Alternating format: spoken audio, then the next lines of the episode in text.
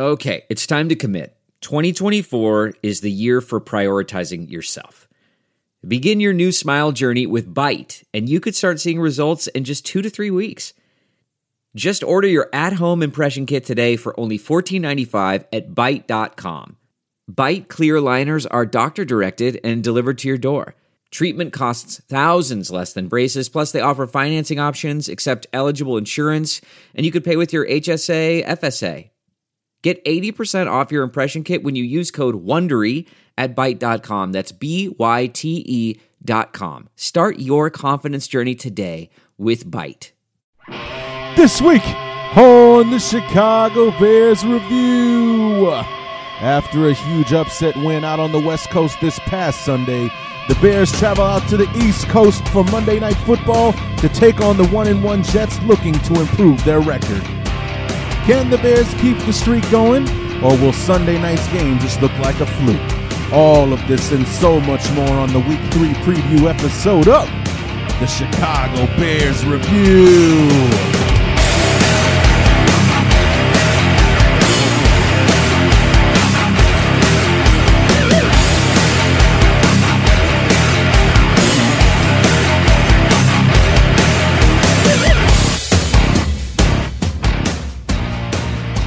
Have hardly had a chance to blink in this uh, young NFL season, and it's already week three, meaning that a quarter of the year is almost already gone. How depressing a thought is that? What's going on, everybody? Larry D back, the week three preview episode of the Chicago Bears review. And we have a good test in front of us uh, coming forth on Monday Night Football uh, in the New York Jets. Uh, they have a, a one and one record. They had a home victory week one against the New York, uh, excuse me, against the Oakland Raiders, and then they traveled out to Lambeau this past Sunday, jumped out to a huge lead on Green Bay, was up 20, 21 to three early in the second quarter, and um, unfortunately weren't weren't able to uh, to hang on.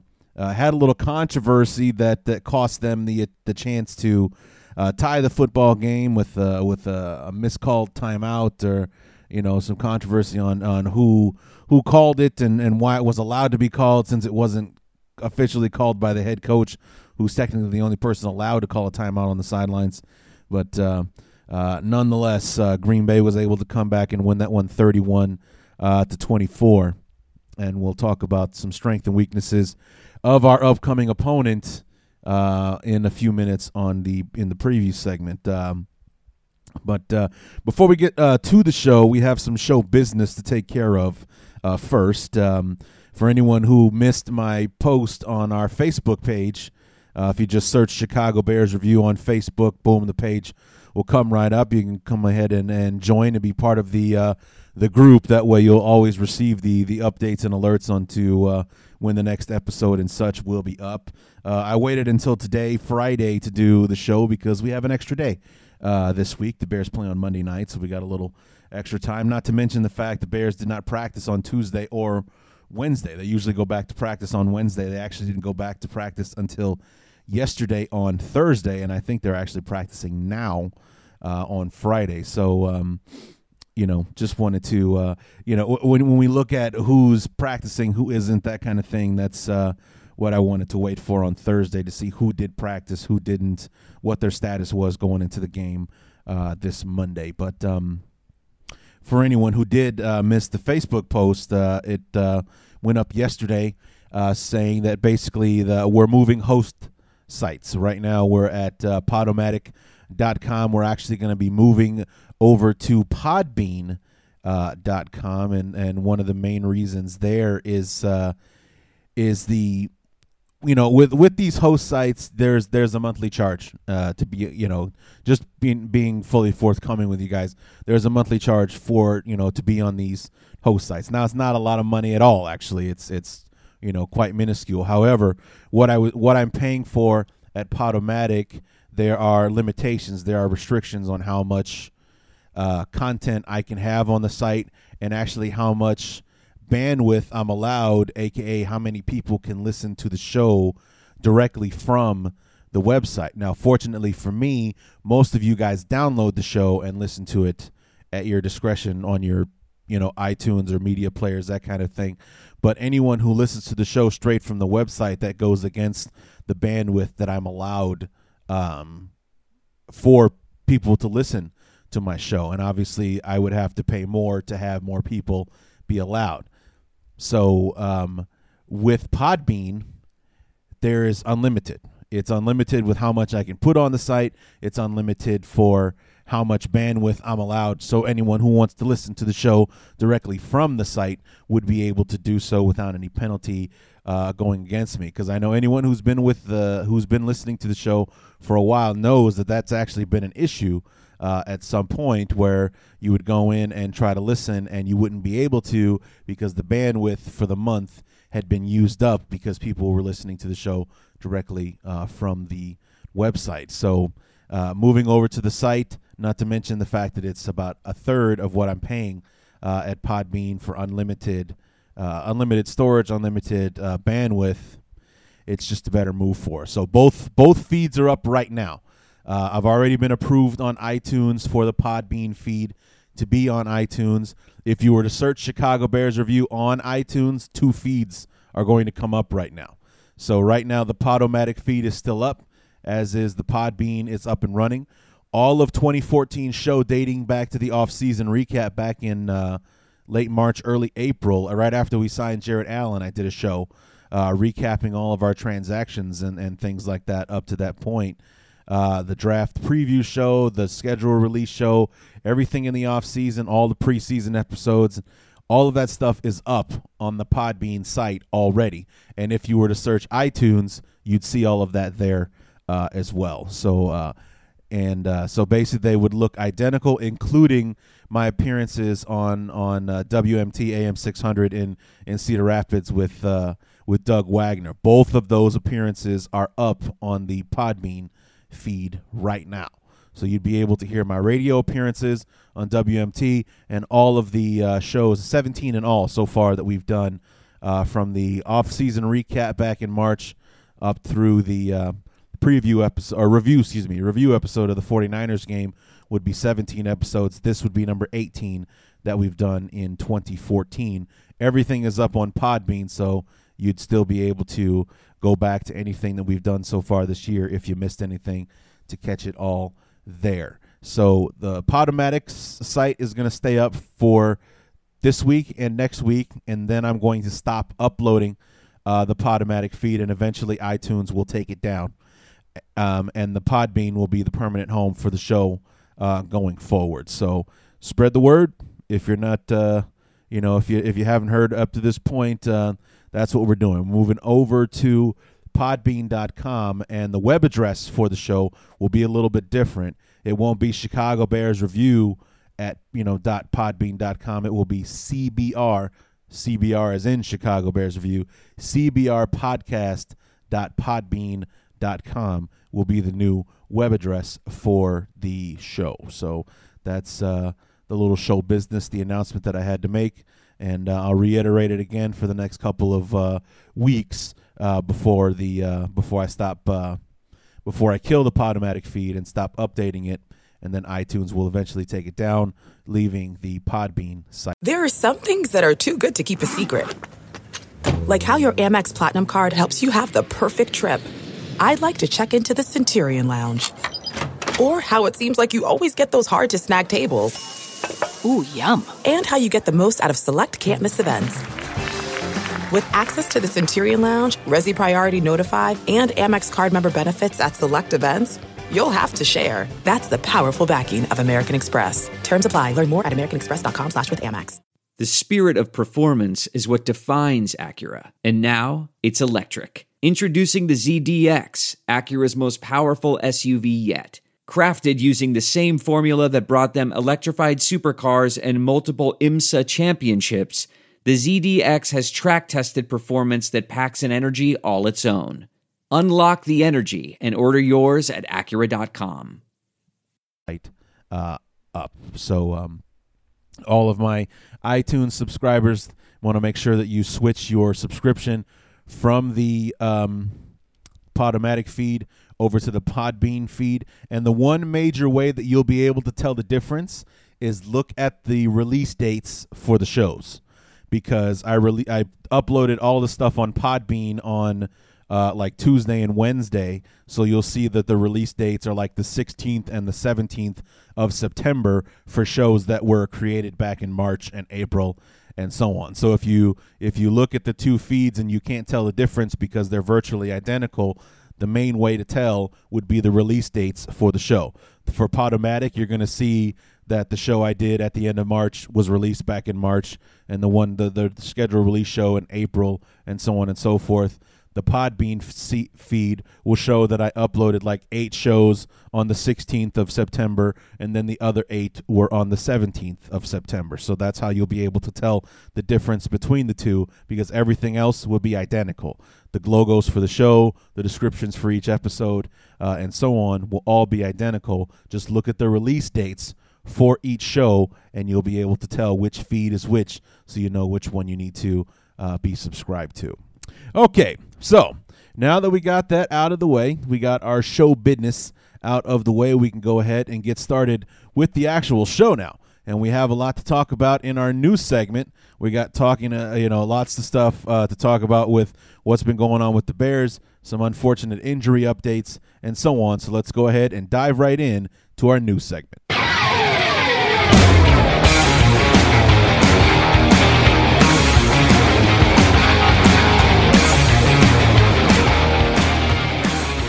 Lots to cover this week in our news segment, and unfortunately, we are uh, kicking things off with some unfortunate news, almost heartbreaking if you really think about it. Um, the the worst uh, has been the worst that we feared on Peanut Tillman has come to realization. He did in fact re-rupture that um, that tricep tendon in his uh, in his right arm. It's the same arm that cost him the second half of the season last year in 2013, and it may have just ended his career, if not entirely. Uh, it very well may have just ended his career in Chicago, and and that's a depressing thought for for quite frankly um, the best defensive back that's ever worn a Bear uniform. Uh, he he's way up there, uh, if not number one, with guys like Fencik and uh, and and Doug Plank, and you know those guys that uh, that were roaming the roaming the field back in the day. But um, you know, Pe- Peanut Tillman is going to be the first name that comes to mind, if not the first or second, uh, when it comes to the conversation of who's the best DB uh, in Bears history. And um, you know, you could see it on the sidelines on Sunday night. They actually showed pictures. Uh, they showed him crying on the sideline, thinking that he probably knew then what he had uh, what he had done, unfortunately, and uh, it was confirmed on Monday.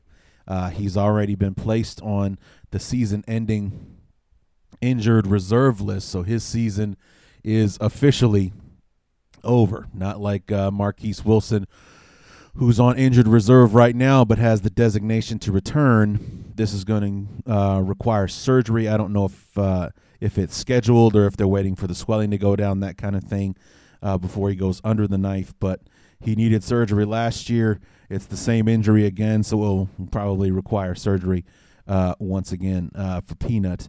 Uh, he is done as far as 2014 is concerned, and very well may be done uh, entirely as far as the NFL uh, is concerned. Uh, Peanut Tillman at the press conference on Monday when they addressed the injury said that this isn't the end for him. Um, so honestly, I hope that's true. You never want to see a warrior have to go out on a shield like that, but um, you know he's uh, he's one of those guys uh, that deserves to to go out on his own terms instead of having his career dictated to him at the end, uh, kind of like um, you know like a Mike Brown almost, whose whose injuries.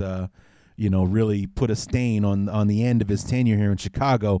A guy who, if he had stayed healthy, would probably in be in this conversation as to who the best DB in Bears history was. Because Mike Brown, talk about a guy that was beloved in Chicago when he was healthy, because he was quite frankly one of the best safeties in the league when he was healthy. And very much uh, Peanut Tillman uh, in that conversation for a long time was one of the most underrated defensive backs in the league. He was always kind of under the radar whenever that discussion was taking place uh, because he wasn't, uh, you know, Darrelle Revis or, uh, you know, uh, Nnamdi Asomugha, you know, those other guys that were getting the, the 10 and 12 million dollar contracts and things like that. But, uh, you know, and, actually not even making his first Pro Bowl to like 2011, 2012, you know, which is ridiculous when you think about it. Uh, a guy that's been a stalwart and a, you know a staple on our defenses for a decade and and longer now. But um, you know, he's uh, one of those guys that was under the radar for a long, long time. Is finally getting the respect that he deserves, the notoriety that he deserves, and hasn't been able to stay healthy these last couple of years. So um, I hope personally that it's not the end for him. Uh, if it is, I hope that um, you know I obviously just wish him the best because we're gonna miss him. Uh, even though uh, we didn't necessarily miss him on Sunday night with uh, Kyle Fuller stepping up big time the way that he did, but uh, you know there, there there always seems to be a difference between somebody kind of stepping up and coming off the bench and having an outstanding performance, you know, not knowing up until that moment that they're being forced into full time duty, and uh, somebody who's had all week to think about the fact that they are the starter now, that they're going to be playing, and, and so on and so forth. You see it happen all the time with like backup quarterbacks and such. So and so comes off the bench after the starter goes down and you know throws for three three touchdowns and 250 yards and helps rally the team to a victory. Then when the guys had the whole week knowing that he's the starter he's the man going into this thing all of a sudden he's uh you know not the guy that you saw the week before and so on. We we we fell victim to that with a guy like Caleb Hanie uh, you know, being uh, almost winning uh, the NFC Championship game back in 2010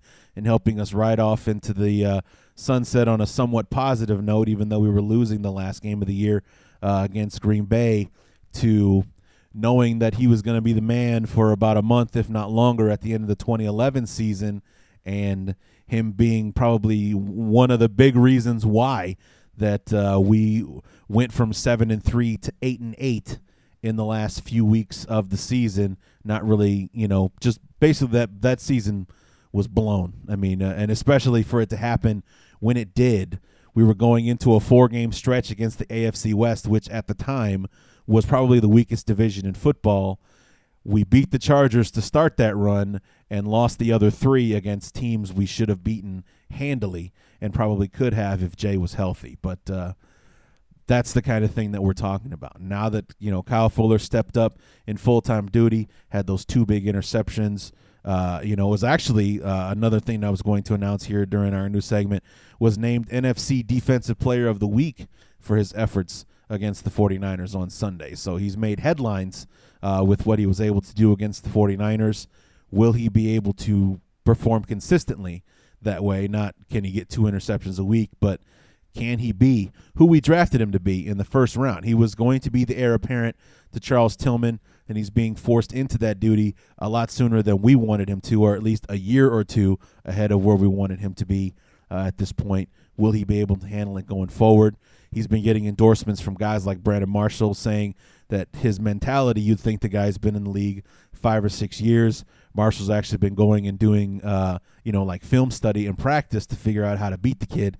That's how good he's been in practice, and it's been showing on the field in his short time uh, out there. Hopefully, he can continue to build and grow as a player and be the guy we need him to be in full time duty now that Peanut has to step aside because of the injury. So we will, uh, you know, have our fingers crossed, hoping that Kyle Fuller uh, can be that guy and uh, Peanut Tillman uh, you know, we won't be screaming for Peanut to come back because we need him to play. We want Peanut to come back because we want him to play and finish his career and be able to say, okay, this is my last year and walk off into the sunset week 17 as opposed to week 2 having an injury say this is the end and having an unfortunate, you know, Brian Urlacher-ish type finish uh, to his career. So, um, you know, it still sucks that the that Urlacher's career ended uh, the way it did, basically being told that nobody else in the league thinks you can be who you were, and uh, your own team doesn't want to give you a chance to try. So uh, that's kind of depressing. So hopefully it won't be that way uh, for Peanut, and uh, he'll be able to get finished and uh, And if this is it, then then you know maybe after the injury, after the rehab, is like you know what, I think I'm done, and um, you know move on uh, from there. So. In other news, the Bears have made a ton of roster moves the last few days. Uh, you know, in the last week, uh, going into the game to make room for uh, you know the to, to, to cover for the injuries that we had going in the game. No Matt Slauson, no Roberto Garza. Uh, you know, possibly preparing for the fact that we wouldn't have Marshall and Jeffery uh, playing on Sunday. As a matter of fact, Josh Morgan uh, wasn't active on Sunday with a groin injury. So, our, in fact, our top three receivers were in danger of not playing uh, on Sunday against the 49ers. Luckily, Marshall and Jeffery did play. Morgan did not. Um, but um, before Sunday, the Bears cut Tony Fiammetta, uh, Kelvin Hayden, and David Fales uh, to make room for uh, Josh Bellamy, Tyler Boggs, and Chris Williams. They were all promoted to the roster. Uh, Fales was re signed to the practice squad. Tony Fiammetta was re signed to the roster. Uh, Isaiah Frey and Richard Ross were elevated from the practice squad to the 53 man roster. So Isaiah Frey will now probably be one of the leading candidates to be our nickelback now that uh, Tillman is down and Kyle Fuller is being promoted to a full time starter, and Richard Ross is being promoted to the um, uh, to the full time roster. I'm assuming to uh, give competition for the kick return job because that's what he's made his name for uh, so far uh, in the uh, league. Uh, running back Shaun Draughn and Chris Williams and Matt Mulligan, tight end for the Bears, were all cut. I think this was on Tuesday. And let's see, Roy Roy Philon, the defensive tackle, and Chris Williams uh, were signed to the practice squad along with cornerbacks Jordan Sullen. Uh, we signed from the Denver practice squad and tight end Blake Annen from the Philadelphia practice squad. And then finally, to uh, fill the final 53 man roster spot, the Bears uh, re signed Demontre Hurst, who was let go after week one or right before week one of the two. Either way, he's back on the team now uh, to kind of help up with our deficiencies at defensive back. So, uh, so yeah, did you did you get all that? That's that's where we're at with the uh, with the roster. So Demontre Hurst was added to the roster yesterday, giving us a full 53 man roster after all of the roster moves. So it's like uh, Chris Williams was was was let go in the final cuts, then signed to the practice squad, then elevated to the 53 man roster, then cut again, then signed to the practice squad. So that's been Chris Williams' life for the last few weeks. I mean, that's that's the thing that sucks when you're like the 51 or 51st or 52nd man on the roster is that you can be let go at any moment and you'll be brought right back the very next day kind of thing. So, but having Tony Fiammetta back, uh, he was injured with a hamstring week one. That's why he didn't play against the Bills and was let go prior to the San Francisco game uh, to make room on the roster uh, for uh, our deficiencies at wide receiver and and offensive line going into that game now that he's uh, now that he's back on the roster, maybe he can help uh, help out with the run game, which has been struggling. Something that we'll talk about in the preview segment here uh, in a few moments. Now, finally, in the in our news segment here, it's been an interesting week for the Bears uh, off the field with the allegations against Brandon Marshall stemming back to his time with the Denver Broncos.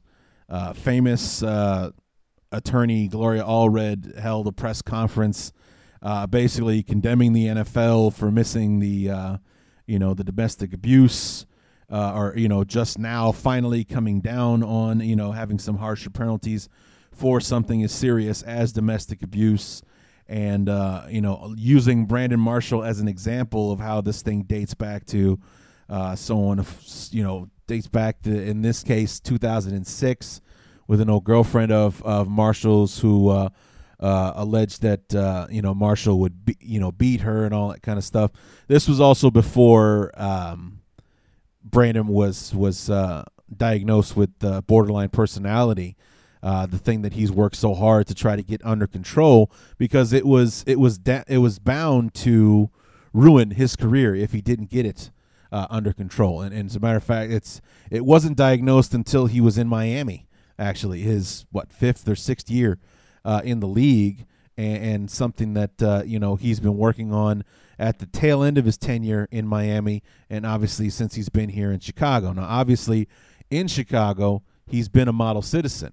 He's been a leader. He's been uh, someone who also actually wants to be the face of this borderline personality disorder, this this mental uh, disorder. Uh, if you guys remember when he signed his contract extension on The View, part of the announcement of him signing that extension was that he's going to be donating a million dollars to mental health awareness, you know, for conditions such as the one that he has and various others uh, that you know people are afflicted with around the country and you know possibly around the around the world. Brandon Marshall is a different man now. He absolutely is. However, Brandon Marshall held a press conference yesterday in Halas Hall detailing the fact that um, the allegations against him from this girlfriend, the he, he admits there were altercations, but that they were ones where he wasn't the abuser.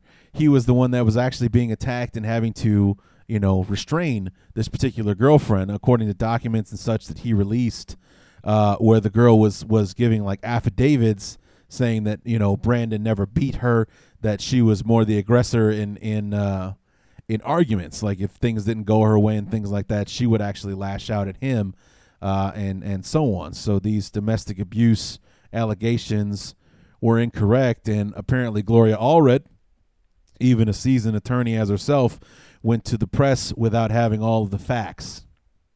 And uh, there was also an E60 piece that ran on Tuesday. I didn't get a chance to see it, but apparently, uh, even though it was kind of uh, you know a typical E60 piece is, you know, you have you know destruction and despair, and then there's a happy ending to it, and that's very much how the the piece played out, from what I understand.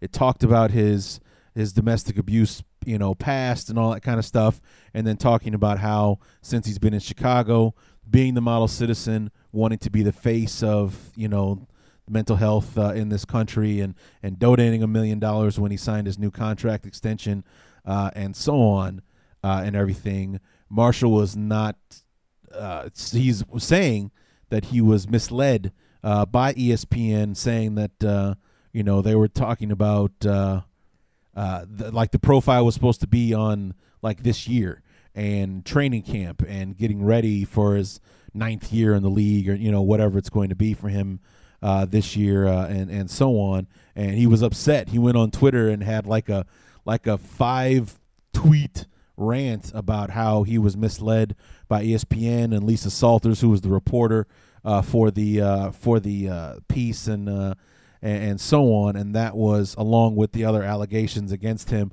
were the main beef of the um, of the press conference he held yesterday at Halas Hall. So it's um, you know, but it's it's one of those things. It's it's one of I think that Brandon just wanted to get it out there because there was a lot of misinformation uh, on the table. Uh, I can't honestly say I, I don't think it's been much of a distraction uh, for the team because Brandon Marshall is happily married, and I was just reading before I started uh, the show that that he and his wife are expecting uh, right now. So obviously, he's probably the happiest he's ever been.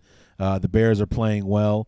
He's got a nice contract. He's his future is secure in Chicago.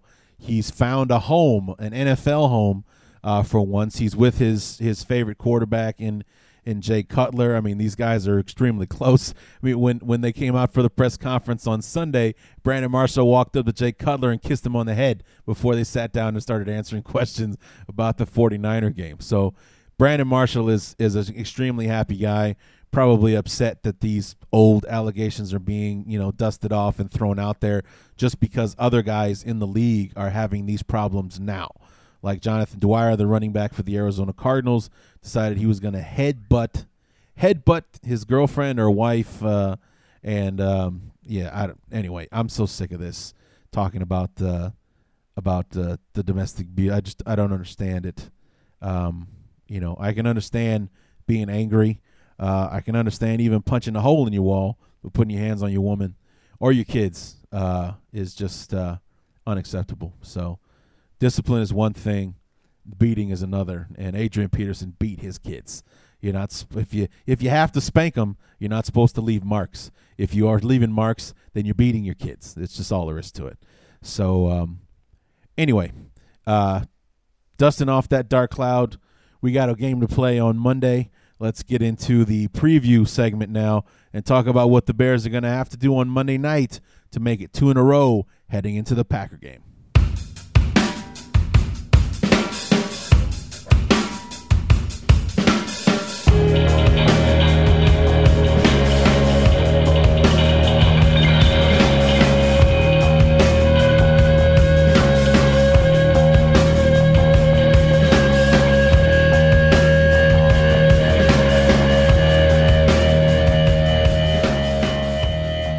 You know, one way to look at this game coming up against the Jets would uh, would kind of be a um, you know a David versus Goliath, if you will, and not saying that the Jets are are uh, you know are a, a dominant team by any stretch or anything like that. However, we have been struggling to run the football this year, and dating back to last season, of course, we've been struggling to stop the run and we just happen to be uh, running into the perfect storm that is the New York Jets, who are the number one rushing team in the NFL and the number one rushing team on defense as well. They've only allowed 52.5 yards in the first two games, averaging, of course, averaging 52.5 yards in the first two games uh, of the uh, of the season and so far are averaging over 178 yards a game on the ground. So, I mean, I'm sure that uh, Geno Smith's scrambling abilities has something uh, to do with that as well.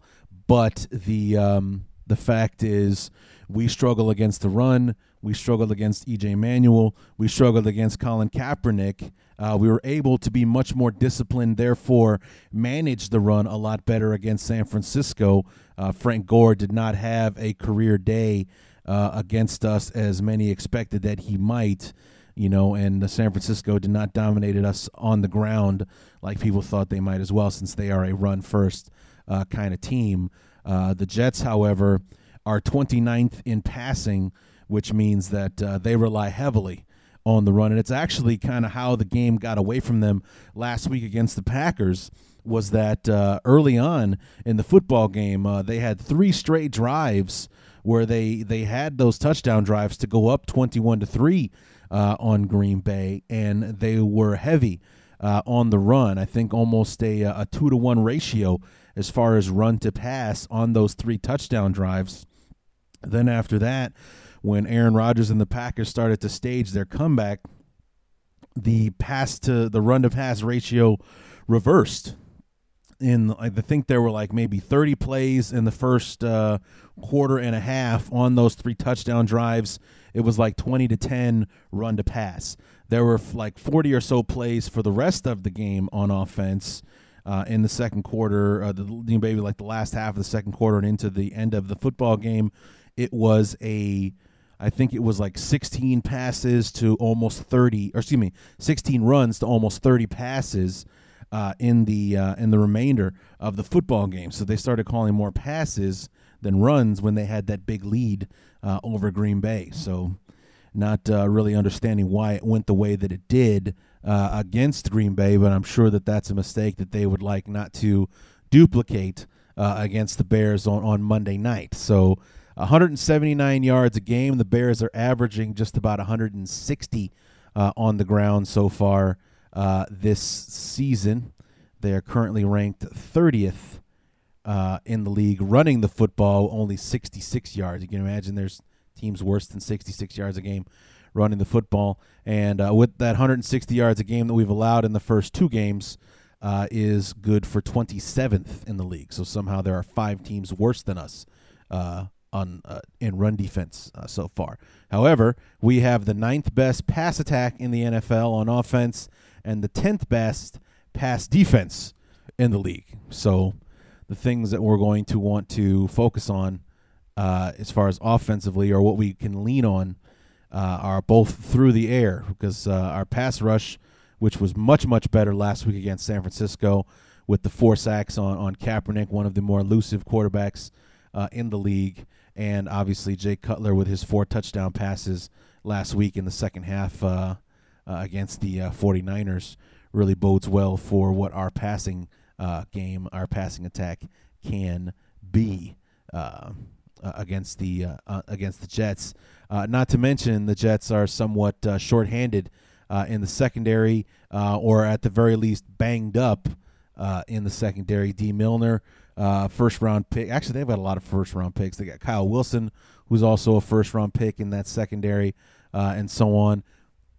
Uh, not only can they not physically match up, but you know, as far as size is concerned, uh, with our receivers, uh, both Jeffery and Marshall, while they did not practice yesterday on Thursday, they played on Sunday. Marshall played well. Jeffery, you know, was kind of, as Cris Collinsworth mentioned over and over again, laboring down the field over and over again.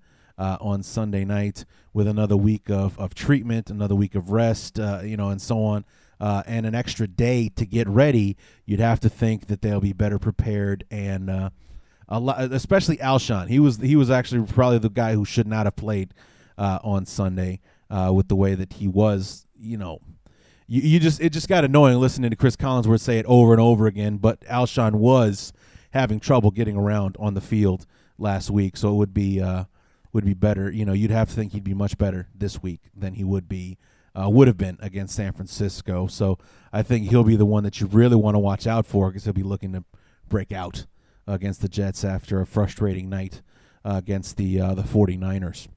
So like I said, David versus Goliath because you got number one uh, on both both sides of the ball as far as the run game is concerned, and we are low at the bottom uh, on both um, both again in both categories uh, going into this game. 30th running the football, 27th defending uh, the run. So that's where the main focus begins.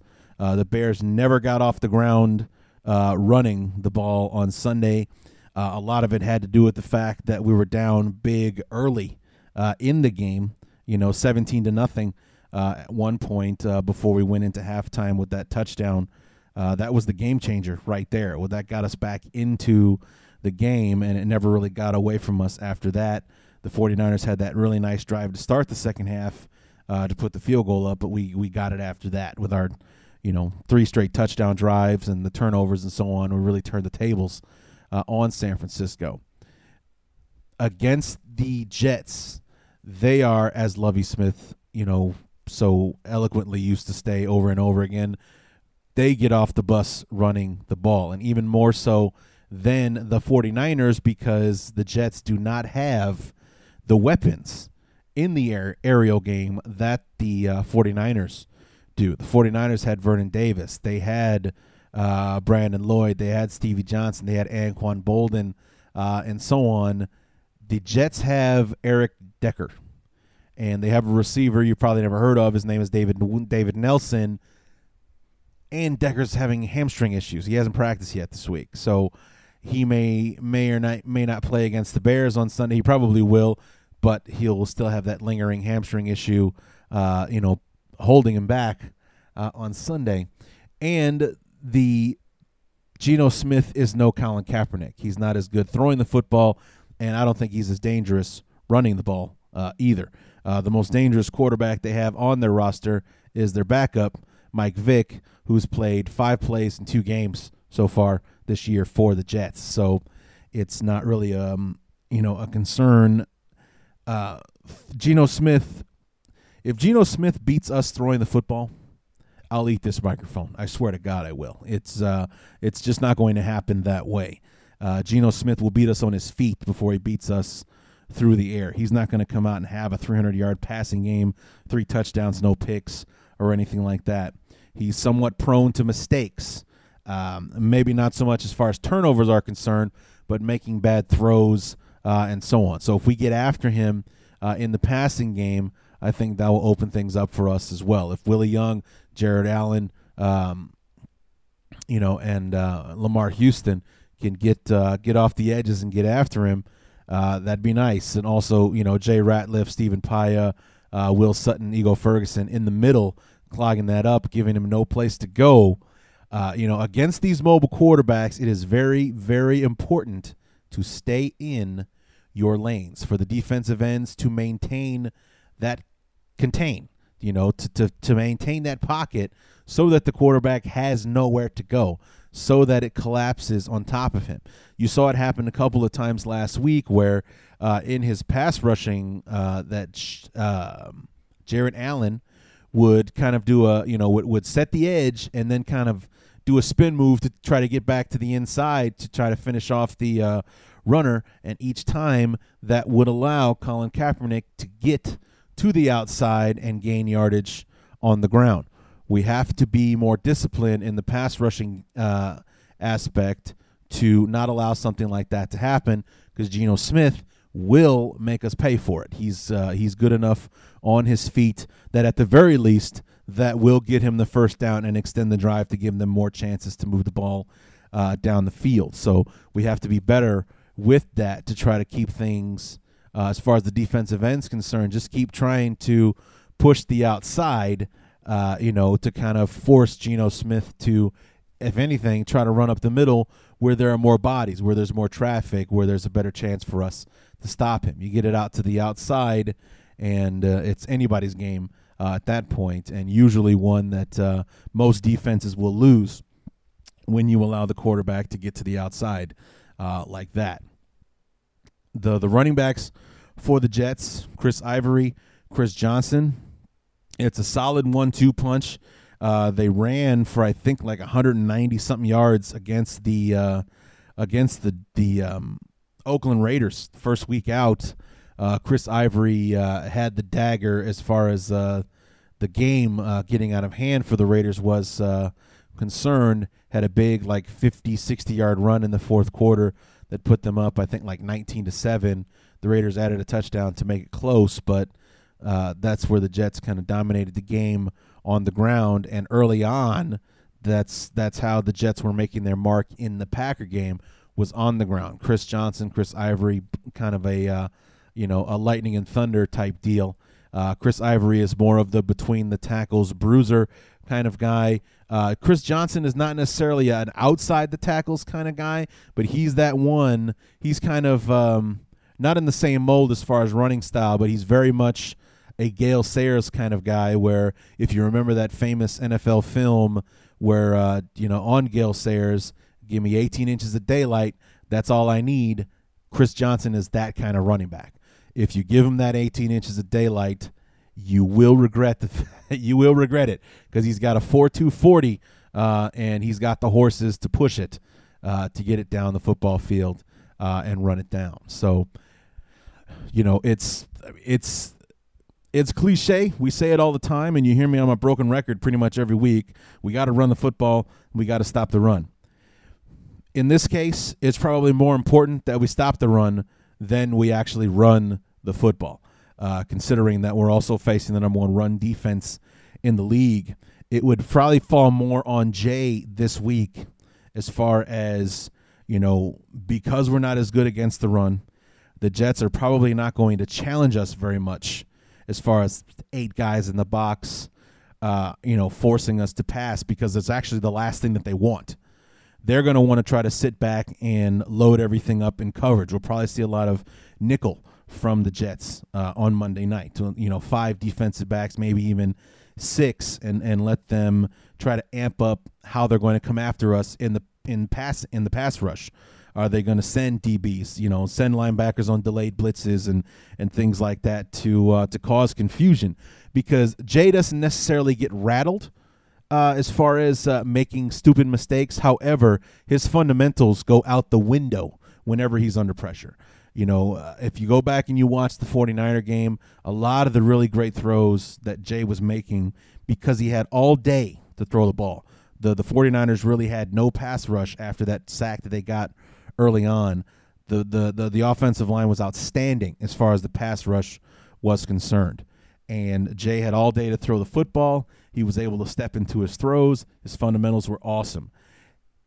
if he gets under pressure, that's when you start seeing Jay throw the ball flat footed or throwing the ball off his back foot, and the ball can get away from him when he does stuff like that.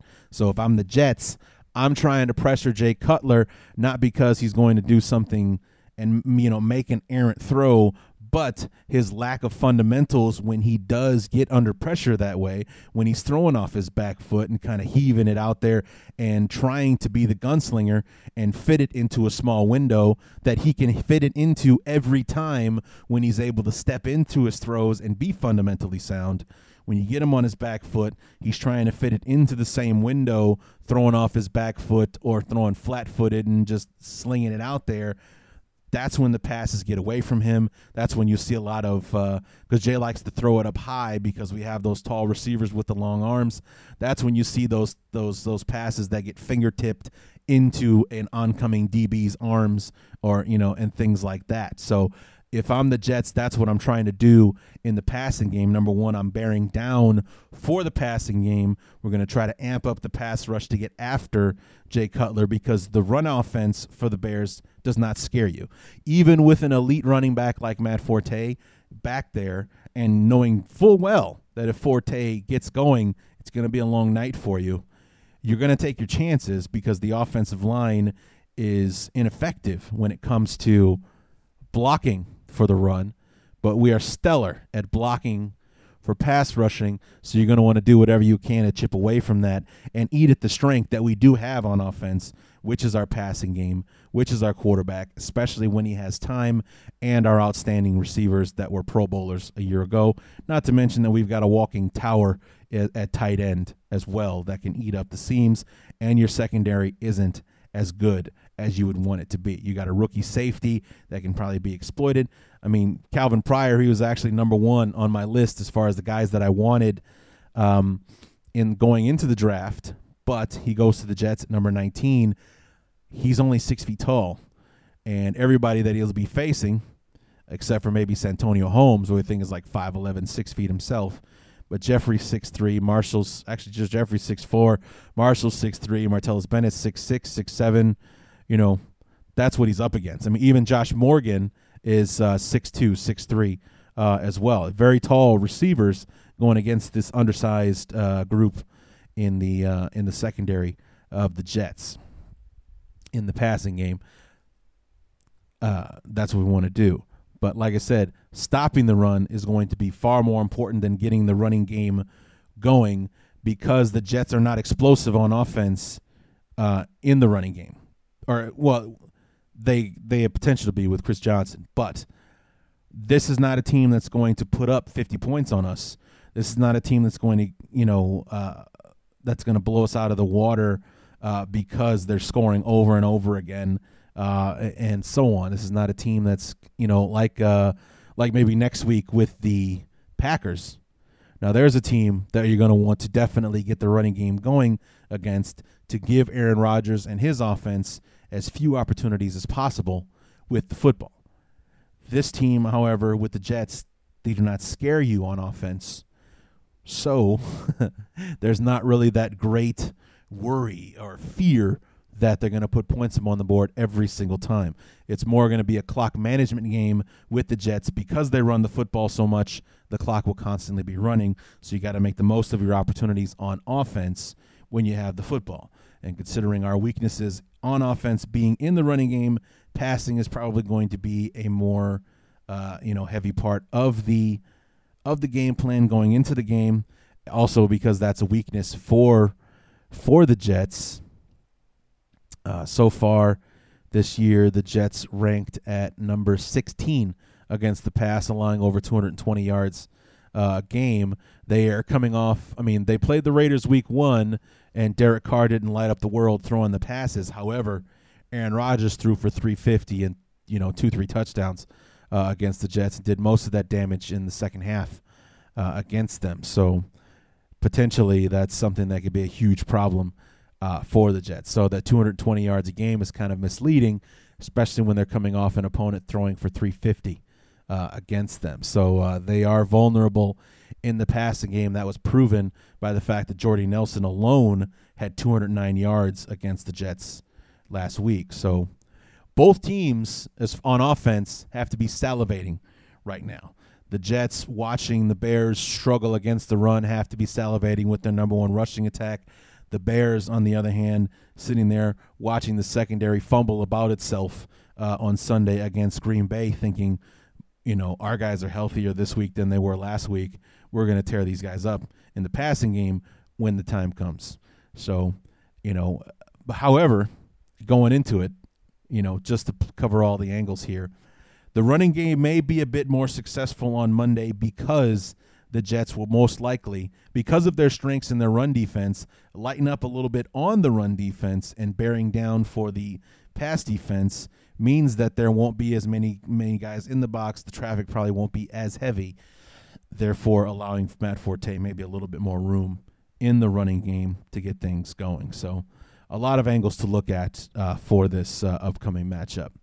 But in the end, the basics are number one, we have to be uh, especially uh, proficient in the passing game this week because they're most likely going to struggle against this defense running the ball. So when we're out there and we're passing, the offensive line that has been fantastic needs to continue to be fantastic because Rex Ryan has made his name in this league, much like his father, Buddy Ryan, did on defense. He's a creative defensive thinker, and I'm sure that as we speak, he's trying to invent different ways to send the house at Jay Cutler when we drop back to pass.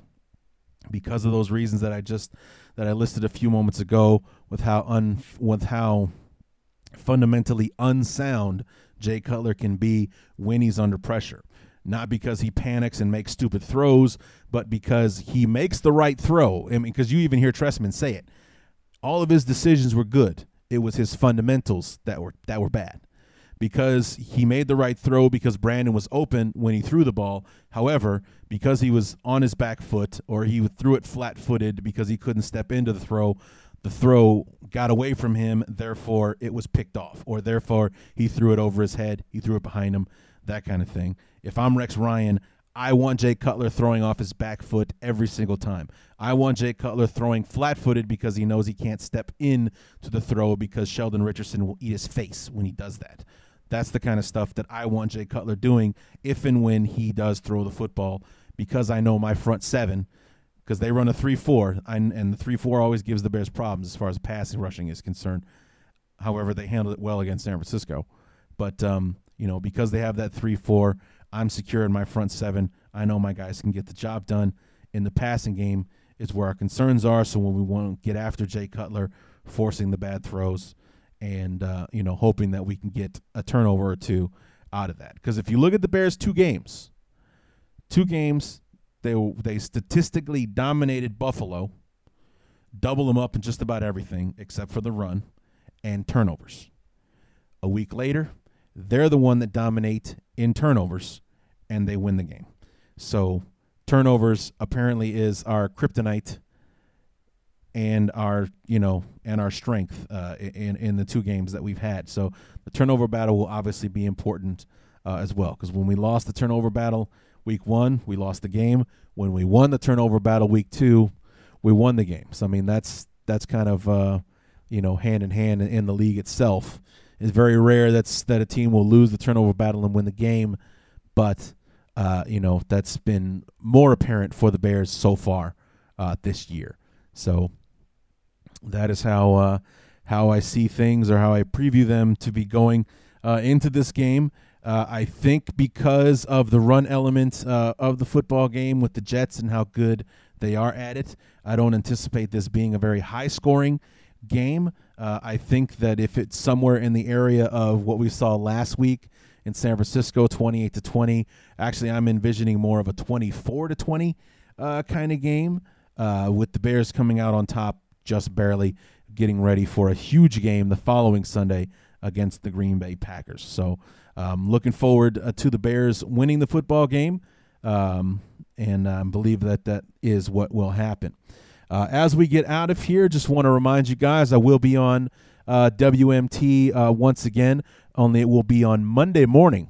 Uh, instead of, you know, usually we're on Monday morning, we'd be talking about the game from Sunday, with the Bears playing on Monday, we decided to wait until Monday morning to do the quote unquote preview segment, uh, if you will. Uh, Doug's uh, show is on a little earlier now. He's on the morning show from five to nine. He's going to be having me on at eight thirty-eight Monday morning Central time for all of you people not in the Central area. So nine thirty-eight on the East Coast, uh, six thirty-eight out on the West Coast, and for those of you who may be listening in that elusive Mountain time zone, seven thirty-eight a.m. Uh, either go to 600.wmtradio.com, listen to the live stream, or you can hear it through the My iHeart Radio app. So I'll be on uh, Monday morning at 8:38 a.m. Not sure what time I'll be on again on Tuesday to talk about the fallout uh, from the game, but I'll keep you guys posted on the Facebook page as to when it is. I'll be on Tuesday morning. So um, that's going to do it for the Week 3 preview episode of the Chicago Bears Review. We'll be back on Tuesday to talk about this football game. Did we win? How do we win? If we lost, how do we lose? Who's to blame? How many people on that Bear Down list? Who am I angry with? And so much, much more. So until then, my name is Larry D, and this has been the Chicago Bears Review.